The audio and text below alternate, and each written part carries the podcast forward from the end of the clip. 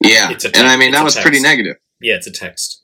So you have to make the decision as to whether you're going to, like, let a text message where one girl tells you that, oh my God, OMG, you've, like, approached, like, 3 or 4 of my friends or people I know. And then she says the C word. She says the creepy word. Creepy is, like, the new American favorite word. That's my observation. That's, like, the new favorite word that, like, kind of scares guys.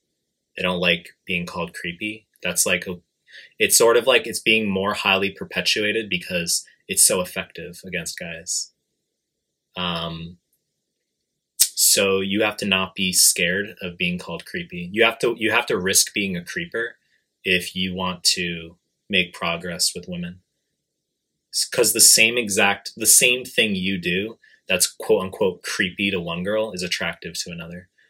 Now, I was going to tell you before that for every girl who's supposedly put off by you being forward or knowing that you approach other girls, there's another who's secretly turned on by it.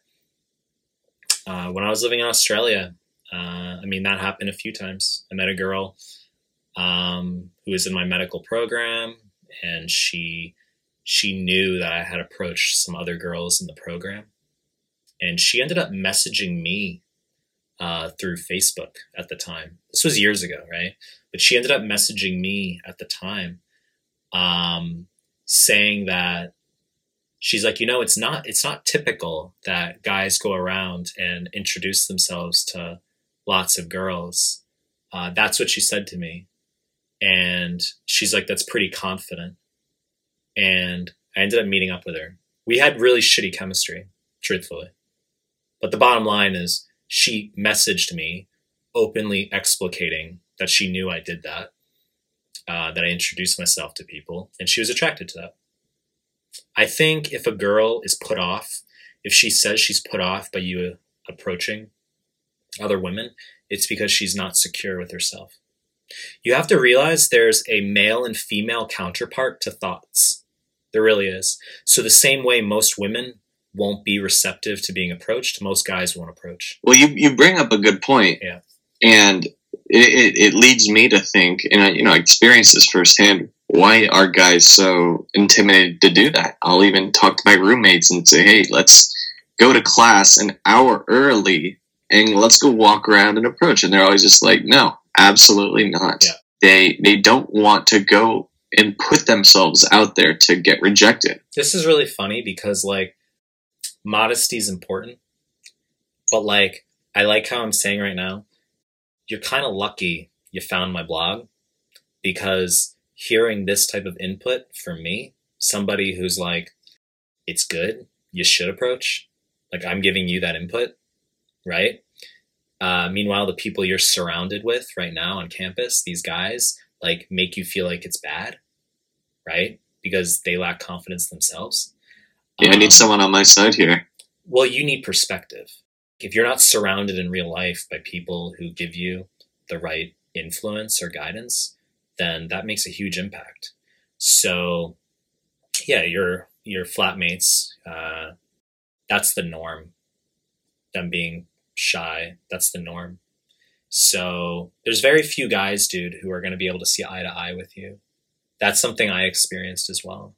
That's something, like, I mean, not only do I currently experience, I'm the only person I know pretty much here who, like, approaches. You're always going to be on the right end of the spectrum in terms of confidence when you're approaching a lot. And what's going to happen is, as you approach more and more, you're only going to get further and further off the right end of the spectrum. And then over time, you kind of see that you're on your own. This is why I use, like, the silent wolf analogy or terminology in my articles a little bit, is because I kind of just realize I'm on my own. Like, I don't expect people to see eye to eye with how I think or do things with approach, and that's just what it is. I mean, it put it this way: you've learned a certain amount, you've acquired certain mindsets, and you are currently developing certain mindsets just with the approaching you're doing in the short term, right? Yeah. Right. So that is just going to continue evolving over time, and you're going to learn more and more and more and more. And then you put that in conjunction with the fact that everyone else, all other guys, like pretty much don't do any approach at all. Like one day for you doing 40 approaches is more approaches than most guys do in a lifetime. That's serious. I mean, it's right. So you're only going to get further and further and further isolated until finally you're going to be like, you know what? I'm a fucking like lone wolf, and people are just not going to be able to understand my perspective on confidence and approach. And you kind of just have to do your best to convey or transmit that information to other guys and expect a lot of blowback because people don't understand. And at that point in time, you won't even give a fuck about anyone else's opinion because you're already so heavily immunized, right? Oh, yeah. You're already so heavily immunized. Yeah, go ahead. At least for me, it was never such a macro thought. Like, in other words, when I was approaching on campus 4 years ago, I wasn't like gestating the idea of like what that would entail for me in terms of mindset 4 years later. Like, it just didn't matter that way to me. I was just doing it to meet girls, to have sex, right? Like, that's why I was doing it. It wasn't this like philosophical bullshit like it's become for me now. And that's only because I've started to identify that I'm like consummating. Like anything you choose to do, you're going to become better and better and better at it. And then over time, you might become more of a mentor for other guys who are looking to do that just because you have perspective on it.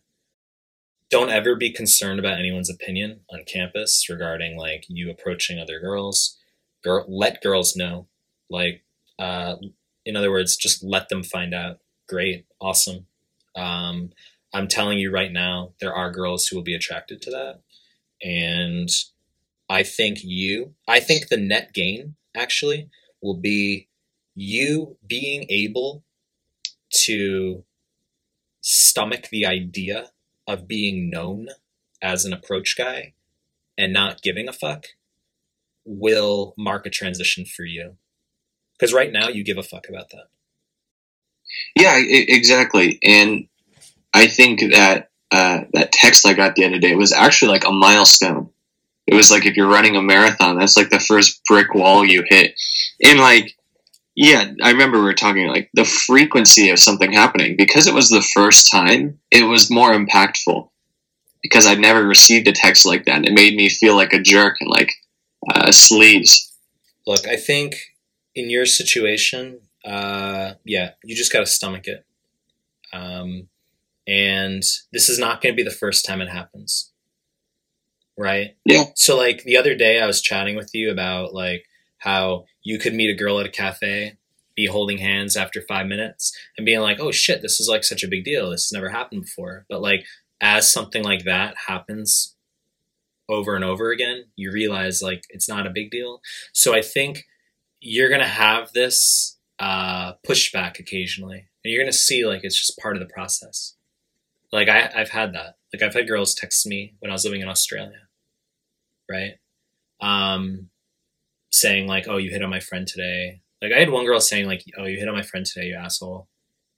Like you skated up to her and said like, oh, you're the most beautiful girl I've ever seen or something like that, which I didn't say that.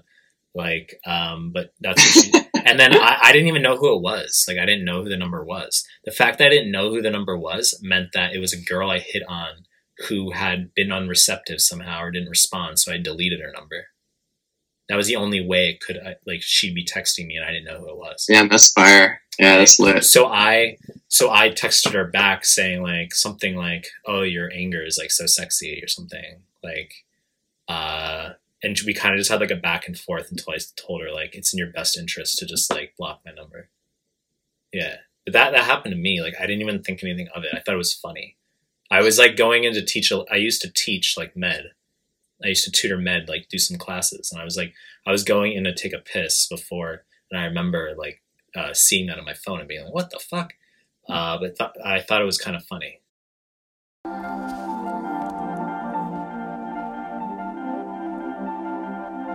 The lights dim some more. They niggas barely leave the crib no more. I hit the liquor till my system warped. It's a fast life, crash course. I ride around in the night, dark skies, bright lights. This dash hit 100 quick beats I be running with.